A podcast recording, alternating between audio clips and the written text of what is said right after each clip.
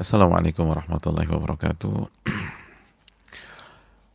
Alhamdulillah hamdan katsiran tayyiban mubarakan fi kama yuhibbu rabbuna wa yarda wassalatu wassalamu ala nabiyyina Muhammadin wa ala alihi wa sahbihi wa man sara ala nahjihi bi ihsanin ila yaumidin wa ba'd. Saudaraku yang Allah muliakan, semoga Allah muliakan kita Semoga Allah berikan taufik kepada kita untuk bersyukur kepada Allah Subhanahu wa taala atas segala nikmat yang Allah berikan kepada kita. Semoga semoga Allah Subhanahu wa taala memberikan taufik untuk bisa bersabar atas kendala yang kita hadapi saat ini. Ujian, rasa sakit, kekurangan harta dan penghasilan atau hal-hal yang menyakitkan lainnya. Semoga Allah Subhanahu wa taala memberikan kita taufik untuk bisa istiqamah di atas tuntunan Nabi kita Shallallahu Alaihi Wasallam dan semoga Allah memberikan ilmu yang bermanfaat dan melindungi kita dari ilmu yang tidak bermanfaat. Allahumma inna nas'aluka ilman nafi'a wa na'udzubika min ilmin la yanfa'. Dan saudaraku yang Allah muliakan, marilah kita bersalawat dan mengucapkan salam kepada Nabi kita Muhammadin sallallahu alaihi wasallam beserta para keluarga, para sahabat dan orang-orang yang istiqomah berjalan di bawah naungan sunnah beliau sampai hari kiamat kelak. Saudaraku yang Allah muliakan sebagaimana yang telah kita sampaikan di pertemuan yang lalu bahwa kita akan memulai perjalanan kita dengan sebuah karya besar sebuah masterpiece dunia sebuah buku yang diterima oleh umat mulai dari kelahirannya sampai hari ini dan bahkan banyak sekali ulama mengatakan tidak ada buku yang paling diterima oleh umat tidak ada buku yang paling dikaji oleh umat dan tersebar di tengah umat di tengah-tengah umat setelah Al-Qur'anul Karim dibanding buku ini. Itu buku yang bernama Riyadus Salihin. Tamannya orang-orang soleh. Riyadus Salihin, tamannya orang-orang soleh. Dan semoga saat kita mengkaji buku itu kita termasuk ke dalam orang-orang soleh di sisi Allah Subhanahu wa taala atau menjadikan kita orang-orang yang soleh. Amin ya rabbal alamin. Dan sekali lagi buku ini menempati ranking kedua dari penyebaran dan pengajian setelah Al-Quranul Karim. Ini menunjukkan betapa dahsyatnya buku ini, betapa luar biasanya buku ini. Dari jutaan buku, judul-judul buku yang tersebar, tapi kitab ini yang menempati ranking kedua setelah Al-Quranul Karim.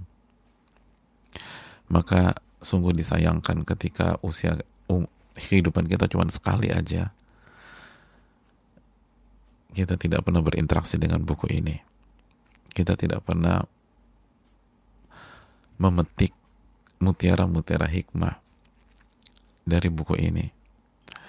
Dan yang sangat disayangkan terlebih lagi banyak orang, jangankan buku ini, hidup cuma sekali aja, dia nggak pernah berinteraksi dengan Al-Quranul Karim.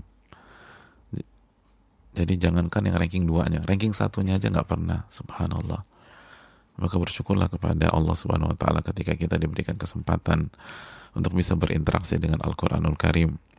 Lalu setelah itu bisa berinteraksi dengan buku yang bernama Riyadus Salihin ini. Dan saudaraku yang semoga Allah muliakan,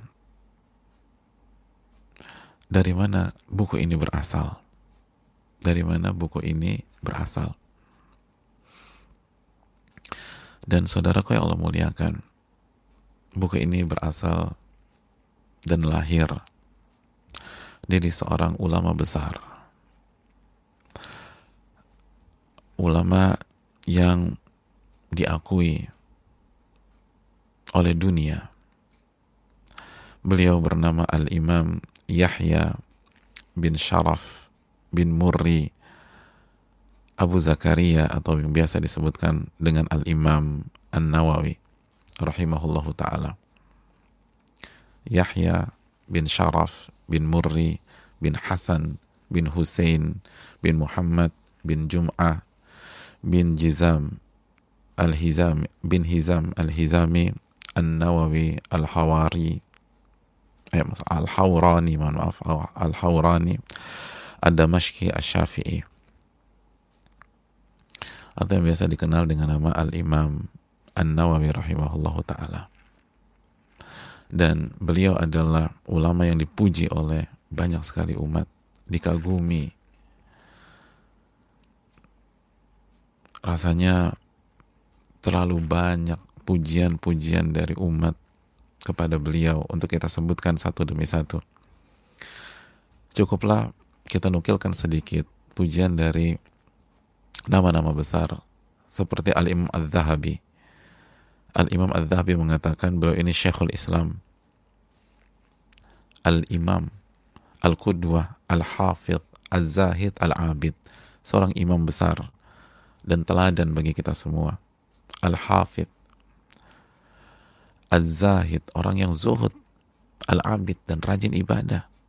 Al-Faqih dan pakar fikih yang sangat luar biasa al-mujtahid ar-rabbani beliau adalah mujtahid mutlak makom tertinggi dalam ilmu fikih. Level tertinggi dalam ilmu fikih. Penulis buku-buku yang diterima oleh umat dari ujung dunia ke ujung dunia yang lain kata beliau. Dan ini bukan hanya testimoni dari Al-Imam Al-Zahabi. Al-Imam Al-Yafi'i pun juga mengatakan beliau adalah Syekhul Islam, Muftil Anam, Al-Muhaddith, Al-Mutqin. Beliau adalah Syekhul Islam, syekhnya umat Islam. Muftil Anam, muftinya seluruh umat Islam, seluruh manusia. Terlepas apa madhabnya, itu muftinya itu Imam Nawawi. Subhanallah. Dan menariknya beliau katakan, Al-Bahru al-mufid, al-qarib wal-ba'id. Beliau itu lautan dan manfaatnya bisa dinikmati oleh orang-orang yang dekat dan orang-orang yang jauh. Subhanallah. Laut tapi manfaatnya bisa dinikmati oleh orang-orang yang dekat dan orang-orang yang jauh. Laut seperti apa itu? Laut biasanya dinikmati oleh orang-orang yang dekat, anak-anak pantai itu menikmati menikmati laut tersebut.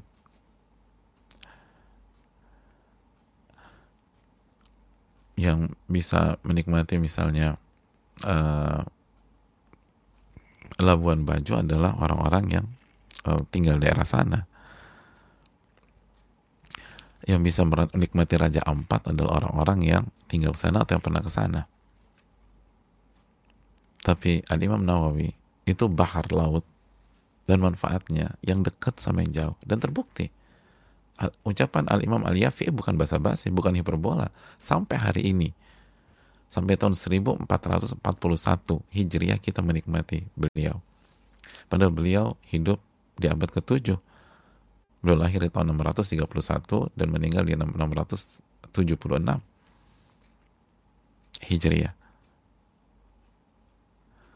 bayangkan tahun 600-an, sekarang tahun 1400-an.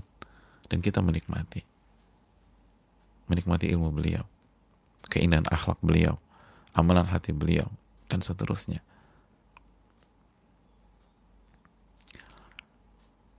Alim besar, saudaraku. Ulama yang berasal dari madhab syafi'i. Salah satu fuqaha syafi'iyah dan kita tahu Syafi'iyah adalah madhab yang dipilih oleh mayoritas umat Islam di Indonesia. Jadi ini tokoh besarnya madhab Syafi'iyah. Dan layak dijadikan acuan. Layak diambil fatwa-fatwanya. Bagaimana nggak layak? Kata Imam Yafi'i tadi, muftil anam. Muftinya manusia. Dan Al-Imam Ibn Kathir juga mengatakan, Al-Imam Al-Allamah Syekhul Madhab ini guru besarnya Madhab Syafi'i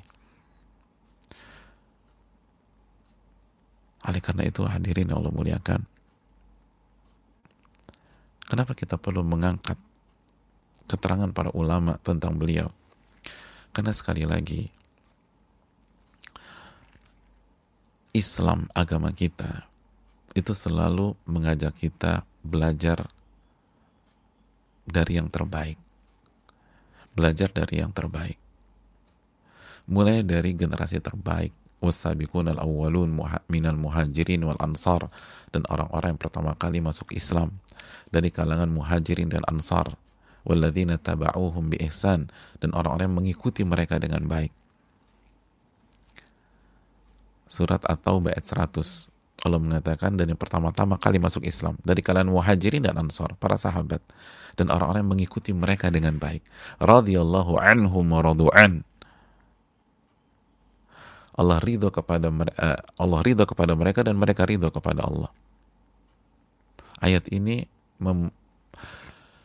menjelaskan pujian dan ridho Allah terhadap orang-orang yang mengikuti para sahabat. Mengikuti para sahabat muhajirin dan ansar.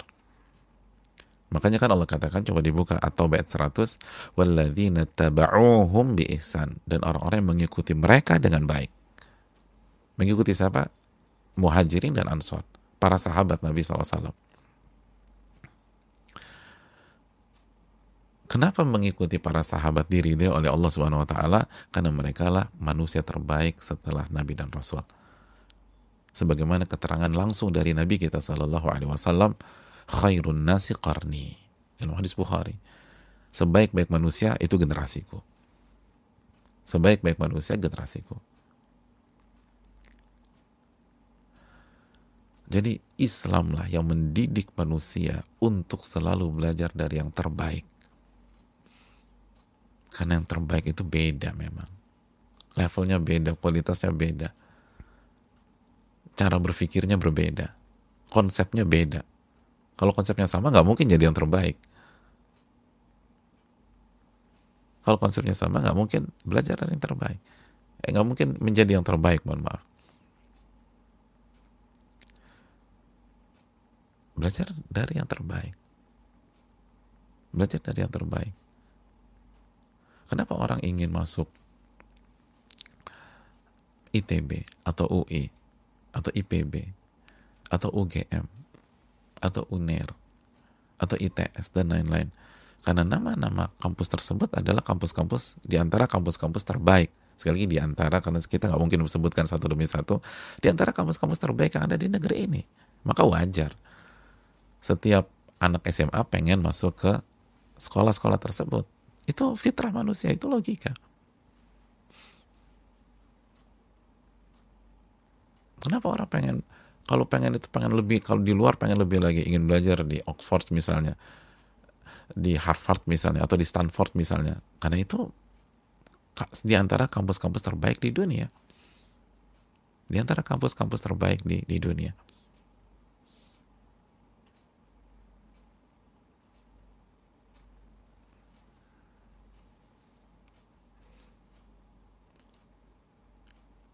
Kenapa orang yang suka anak-anak muda yang pengen bangun uh, bisnis startup dan lain-lain atau teknologi pengen sekali pergi ke Silicon Valley. Karena di Silicon Valley lah berisi nama-nama besar yang memimpin dunia saat ini. Lalu kenapa logika itu hanya kita terapkan untuk masalah dunia saudaraku? Kalau dunia aja demikian lalu bagaimana dengan akhirat bukankah kita hidup di dunia cuma sebentar Cuman sementara. Cuman sebentar. Kalau itu bisa kita gunakan, lalu bagaimana dengan akhirat? Wal akhiratu khairu wa abqa. Akhirat itu lebih baik dan lebih kekal. Bagaimana dengan agama kita? Bagaimana dengan agama kita? Yang menentukan surga dan neraka kita. Menentukan ketenangan diri kita, kebahagiaan kita. Stres atau enggak kita dalam menapaki hari-hari ini. Maka belajarlah dari yang terbaik. Dan yang terbaik adalah para sahabat Nabi SAW.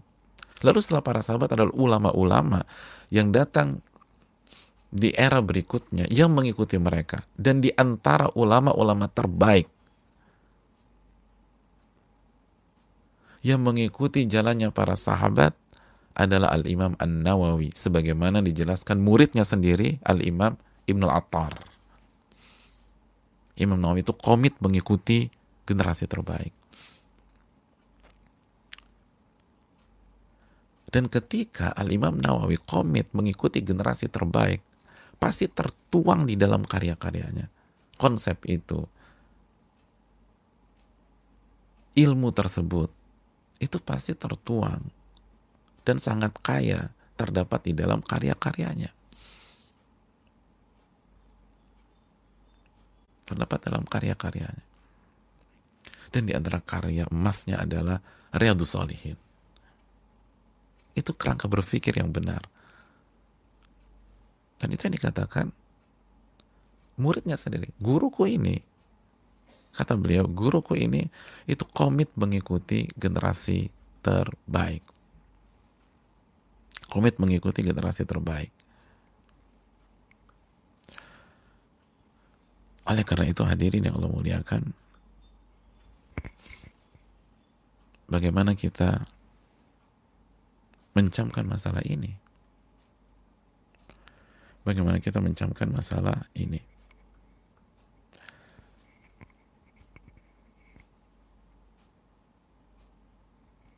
Sehingga kita nggak salah.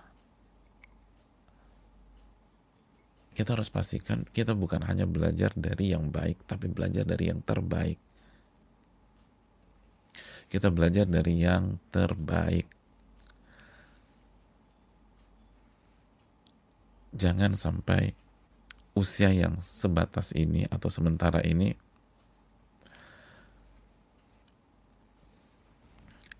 itu terbuang sia-sia. Hidup cuma sekali, saudaraku, dan cuma sebentar. Maka yang sebentar ini gunakan untuk belajar dari yang terbaik. Dan di antaranya adalah Al-Imam An-Nawawi rahimahullahu ta'ala. Al-Imam An-Nawawi rahimahullahu ta'ala. Ini yang perlu kita camkan bersama-sama karena itu yang diarahkan oleh para ulama kita dan itu yang disampaikan oleh mereka sebagaimana dikatakan al-imam ibnu al-attar kata beliau guruku ini sadikan fi kulli dhalika tariqata salaf guruku itu menempuh jalan generasi terbaik sahabat radhiyallahu taala anhum, tabi'in dan atba'ut tabi'in itu dikatakan dalam kitab Tuhfatul Talibin. Dan saudaraku, sebagaimana tadi sudah kita dengar, apa yang dikatakan oleh Al-Imam Al-Zahabi, bahwa beliau ini imam Al-Yafi'i, Al-Imam Yafi juga mengatakan Al-Bahrul Al-Mufid Al-Qarib Al-Ba'id. Beliau itu ibarat samudra yang memberikan manfaat kepada orang yang dekat dan orang yang jauh. Bahkan sampai kita menikmati karya beliau. Beliau sebagaimana kata Imam Al-Imam Nukathir, Syekhul Madhab, guru besarnya madhab Syafi'iyah. Muftil Anam. Muftinya atau mufti itu pemberi fatwanya seluruh manusia. Ini ulama yang sangat luar biasa. Sangat luar biasa. Dan saudaraku yang Allah muliakan. Dan hidupnya atau kehidupannya kehidupannya dan karyanya itu ajaib jamaah. Ajaib.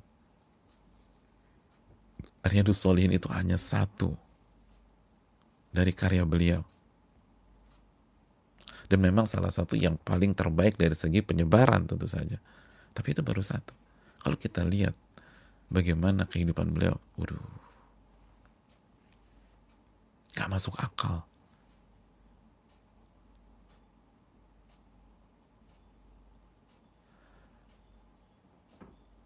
Beliau rahimahullah ta'ala itu ulama atau sosok yang diberkahi oleh Allah Subhanahu wa taala. Dan ini penting khususnya di hari-hari ini. Di saat kita menjalani hari-hari yang penuh dengan keterbatasan, baik keterbatasan kesehatan bagi yang sedang sakit, keterbatasan mobilitas karena kita nggak bisa keluar atau jalur sekarang sudah mulai dibatasi atau di sebagian negeri sudah ada download total atau download eh, download eh mana uh, lockdown mana lockdown total atau lockdown wilayah.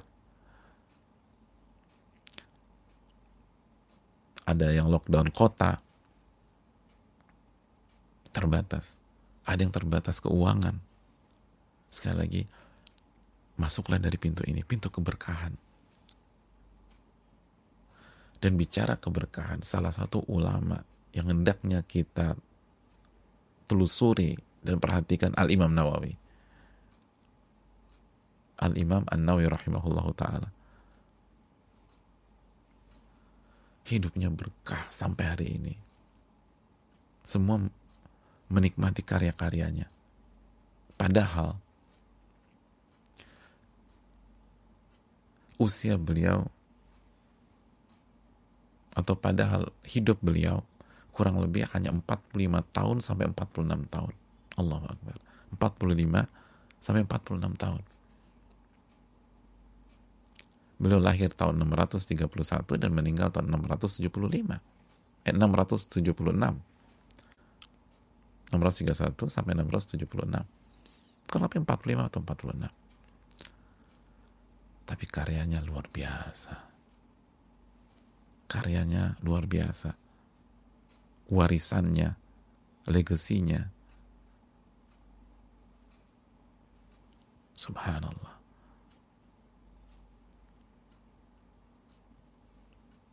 Sebagian ulama mengumpulkan beliau mewariskan 60-an kitab, ada yang bilang 69. Bahkan ada sebagian ulama bilang sampai tembus 100. 69 kitab. Betul, banyak orang yang punya karya tulis dan buku yang berjudul-judul atau ber uh, bertema-tema 69 bukan hal yang aneh. Temanku udah nulis 100 buku Ustaz. Temanku ada yang 70 buku temanku ada 80 buku. Iya. Tapi kalau 69 itu hampir semua bahkan semuanya masterpiece siapa yang bisa?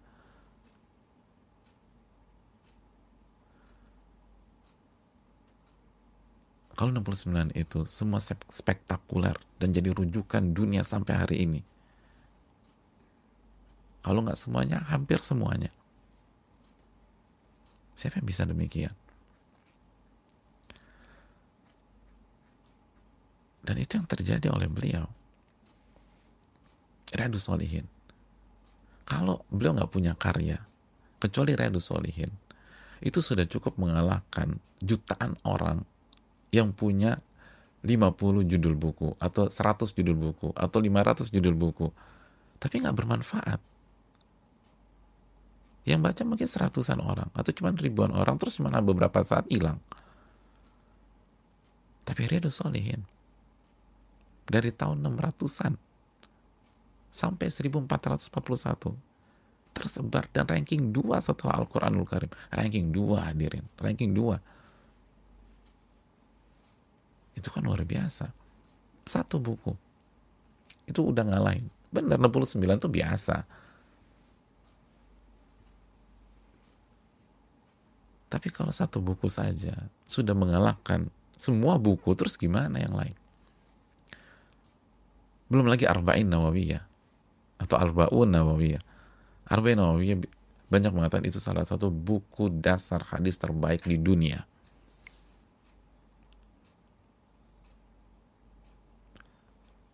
buku kaedah dasar agama terbaik di dunia. Banyak sekali ulama mengatakan demikian.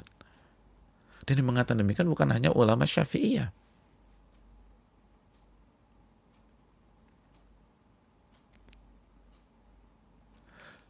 Saya sering dengar dari ulama-ulama Timur Tengah, Middle East hari ini, yang notabene Hanabilah, Hanbali, bukan Syafi'iyah, mengatakan bahwa guru-guru kami menasehati mempelajari Arba'in Nawawiyah, Arba'in Nawawiyah, Arba'in Nawawiyah lin Nawawi. Padahal Hanabila. Oh, diterima Arba'in Nawawiyah. Sudah hadirin. Itu buku masterpiece untuk mempelajari kaedah-kaedah agama. bukan hanya sebatas buku hadis tapi buku membahas kaidah-kaidah para ulama dan agama belum lagi al-minhaj syarah muslim keterangan hadis-hadis dalam kitab Imam Muslim. Sahih Muslim. Itu buku tanya ke ustadz-ustadz kita ke kiai-kiai kita ke habib-habib kita yang benar-benar belajar. Siapa yang nggak pernah baca buku itu? Atau siapa yang nggak menjadikan buku itu sebagai rujukan ustadz-ustadz kita atau kiai-kiai kita? Al-minhaj muslim. Mungkin hampir 100% penuntut ilmu sampai hari ini ketika belajar hadis Muslim dia akan beliau dia akan buka uh, Al-Minhaj secara Muslim Al-Imam Nawawi. Padahal secara Muslim bukan hanya beliau yang mensyarah, tapi rujukan orang beliau.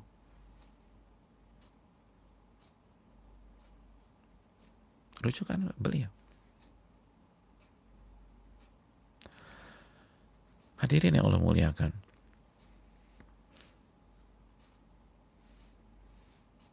Belum lagi Rodotul Talibin. Rodotul Talibin.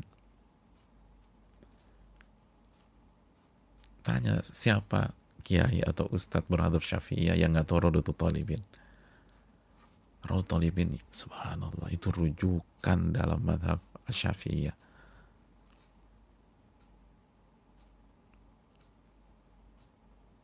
Itu satu buku. Ada yang dicetak 9 jilid. Ada yang mencetaknya 11 atau 12 jilid. Satu buku. Satu buku. Rotolian berapa? Berapa judul? Satu. Tapi 12 jilid atau 9 jilid. Seperti Almin Hasyara Muslim. Satu buku, tapi ada yang mencetak sampai 10 jilid. Ada yang 5 jilid juga ada. Bukan harus satu jilid tebal banget. Satu buku, tapi berjilid-jilid.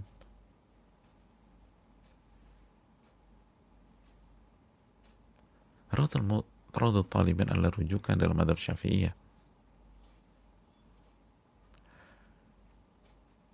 Belum lagi Al-Minhaj. Ringkasan dari Al-Muharrarnya Ar-Rafi'i. Itu juga rujukan dalam madhab syafi'iyah.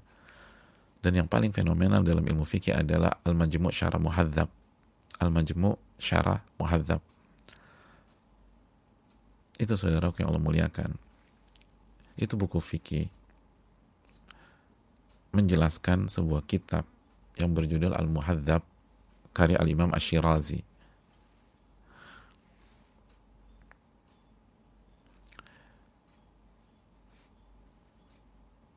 Tapi qadar Allah Imam Nawawi tidak menyelesaikan buku tersebut karena beliau keburu meninggal dunia.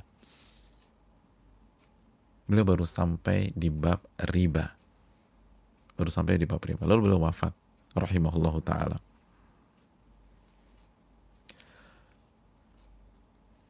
Lalu dilanjutkan oleh Al-Imam Taqiyuddin As-Subki. Tapi nggak banyak juga cuma tiga jilid lalu beliau wafat.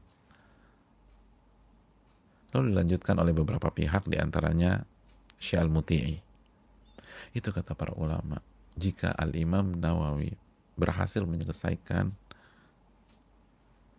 mahtija ila ghairihi kita nggak butuh buku lain kecuali Al-Majmu' itu buku terbaik di dunia dalam ilmu fikih. Kalau sampai selesai. Sekarang aja itu buku yang harus dimiliki oleh para penuntut ilmu fikih. Itu kalau selesai.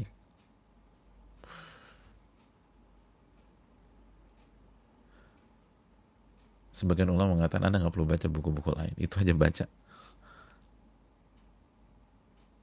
Al Imam Nawawi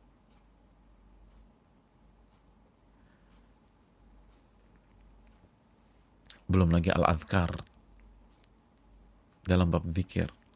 Belum lagi at-tibyan fi adabi hamalatil Quran. Dalam bab adab penuntut ilmu khususnya ahli Quran. Dan masih sangat-sangat banyak sekali buku tersebut. Belum lagi buku Mukhtasar Adab al-Istisqa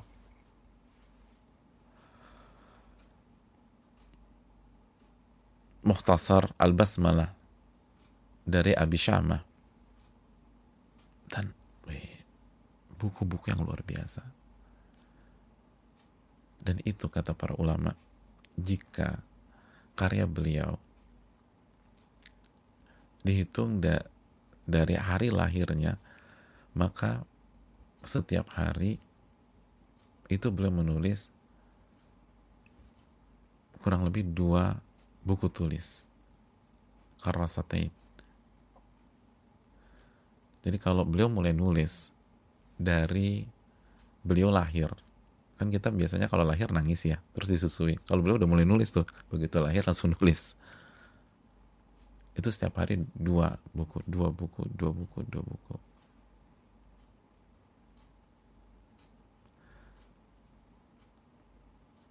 Bahkan sebagian ulama ada yang mengatakan diriwayatkan beliau itu nulis buku bukan dari awal tentu saja bukan dari awal mana ada orang bayi hari pertama langsung nulis buku gak ada Beliau baru mulai belajar, start belajar di usia 19-an tahun. Dan itu pun belum nulis buku. Sebagian orang mengatakan, beliau nulis buku startnya di usia 30-an tahun. Bayangkan start nulis buku 30-an tahun, lalu 45 tahun meninggal, lalu karyanya seperti ini. Subhanallah. Makanya ajaib jamaah, ajaib.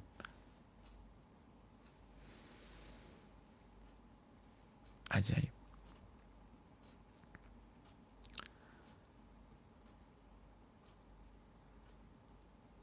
Ini yang dinamakan keberkahan.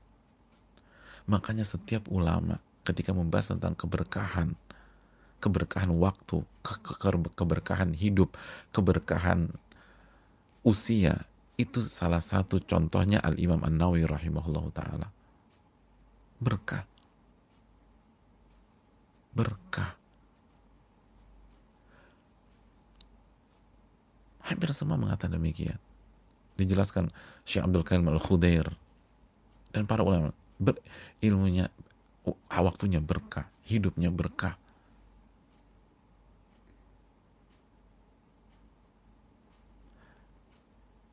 Kok bisa buat karya seperti itu? Ilmunya demikian. Al-Imam Al-Zahabi ketika menjelaskan biografi atau menjelaskan Imam Nawawi mengatakan sosok ini sabar dalam menjalani kerasnya hidup. Sabar. Jadi poinnya adalah hidupnya keras. Hidupnya keras. Oleh karena itu kita yang hari ini sedang ada kesulitan hidup, sedang menghadapi kerasnya kehidupan dengan kondisi pandemi, dengan kondisi semua terbatasi. Ada yang di PHK, ada yang dirumahkan, omset jatuh, sakit. Jangan lemah, jangan down. Imam Nawawi itu hidupnya keras. Tapi bisa begini jamaah. Ini yang perlu kita camkan baik-baik. Kenapa? Karena berkah. Makanya kondisi sulit begini, masuklah dari pintu keberkahan. Kita mau masuk dari pintu mana lagi? Sulit. Pintu usaha, hampir semua usaha turun hari ini. Pintu aktivitas dan mobilitas susah. Susah melakukan gerakan. Apalagi misalnya di Jakarta mulai kemarin, udah susah dan kita yakin ini untuk kebaikan kita semua, tapi untuk mobilitas jadi terhambat. Bahkan naik mobil aja dibatasi penumpangnya. Susah. Ini harus masuk dari pintu keberkahan. Mau kerja susah semua kerja sekarang. Masuk dari pintu keberkahan, saudaraku. Itu Imam Nawawi. Nah pertanyaan kok beliau bisa berkah? Dari mana asal keberkahan beliau tersebut? Kok bisa? Dapat ini, dapat itu. Dalam kesulitan atau dalam kerasnya kehidupan. Keras loh. Sebagian mengatakan beliau itu di beberapa fase kehidupannya itu makan cuma sekali. Imam Nawawi rahimahullah. Makan cuma sekali. Dalam riwayat yang lain di, di, dijelaskan sebagian ulama, beliau tuh kalau makan cuman roti yang keras sama buatin.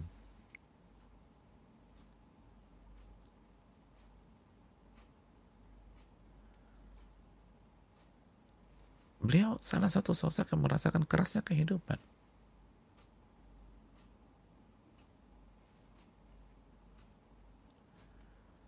Makanya kan dalam cerita kan ketika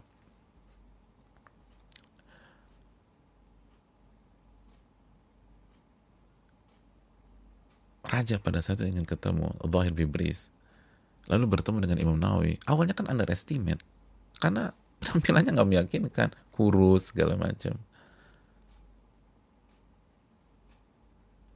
Oh tapi nggak bisa disetir jamaah. Punya izah. Kenapa berkah hidupnya kita yang lagi kesulitan. Paling nggak kita masih bisa makan banyak hal. Imam Nawawi satu sekali. Ada yang mak sekarang susah nih tapi masih ada yang makan dua kali. Bahkan masih ada yang makan tiga kali. Imam Nawawi banyak di banyak fase kehidupannya makan sekali. Makan sekali.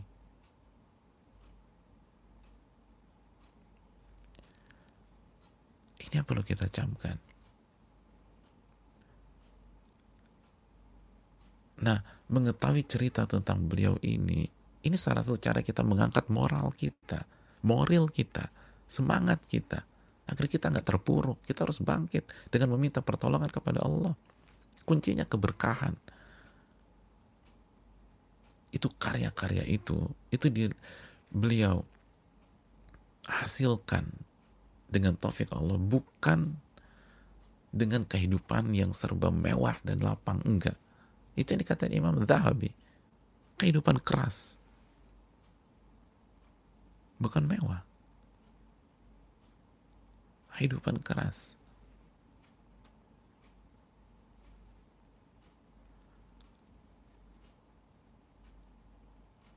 Beliau melewati fase-fase yang sangat susah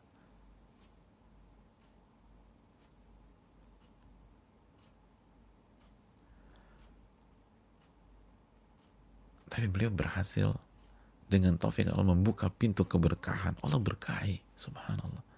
Allah berkahi jamaah. Sampai hari ini kita bukan hanya tahu Riyadus Solihin, kita tahu Arba'in, kita tahu Rodutul Talibin, kita tahu Al-Minhaj Syara Muslim, kita belajar Al-Adhkar, kita mengkaji At-Tibyan fi Adabi Hamaratil Quran, dan buku-buku beliau lainnya. Hadirin yang Allah muliakan.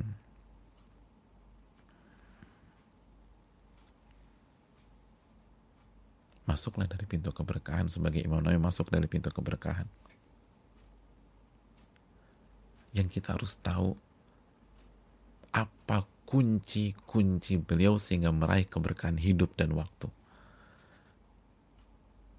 Karena clear, menurut keterangan para ulama kita, ini sosok bisa seperti ini karena keberkahan dari Allah Subhanahu wa taala.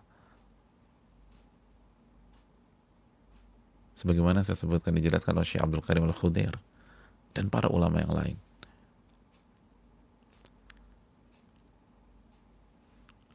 Nah, apa yang beliau lakukan? Bagaimana cara mendapatkan keberkahan tersebut? Faktor-faktor apa, kunci-kuncinya seperti apa. Sehingga kita bisa teladani. Karena faktor-faktor tersebut, kunci-kunci tersebut, itu bukan hal yang mustahil untuk kita adaptasi, saudaraku. Dengan izin Allah bisa. Walaupun mungkin levelnya nggak seperti beliau. Tapi dengan izin Allah insya Allah bisa. Ini bukan kunci-kunci yang mustahil.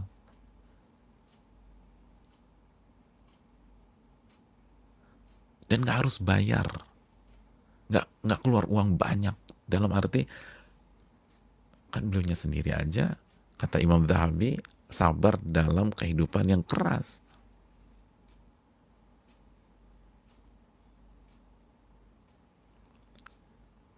untuk menjalankan kuncian-kuncian ini atau apa yang beliau lakukan selama hidup beliau ini sangat cocok untuk kita di kondisi-kondisi seperti ini. Kalau misalnya iya tapi bayar dulu 100 juta. Ya banyak dari kita tutup buku udah. Udah nggak bisa deh. Memang saya efektif tapi saya nggak punya uang 100 juta. Ini nggak ada 100 juta. Ini anda nggak harus bayar 50 juta. Ini free. Dan beliau terapkan. Dan beliau pun sabar dalam kehidupan yang keras. Dan di banyak waktu dalam hidup beliau makan cuma sekali.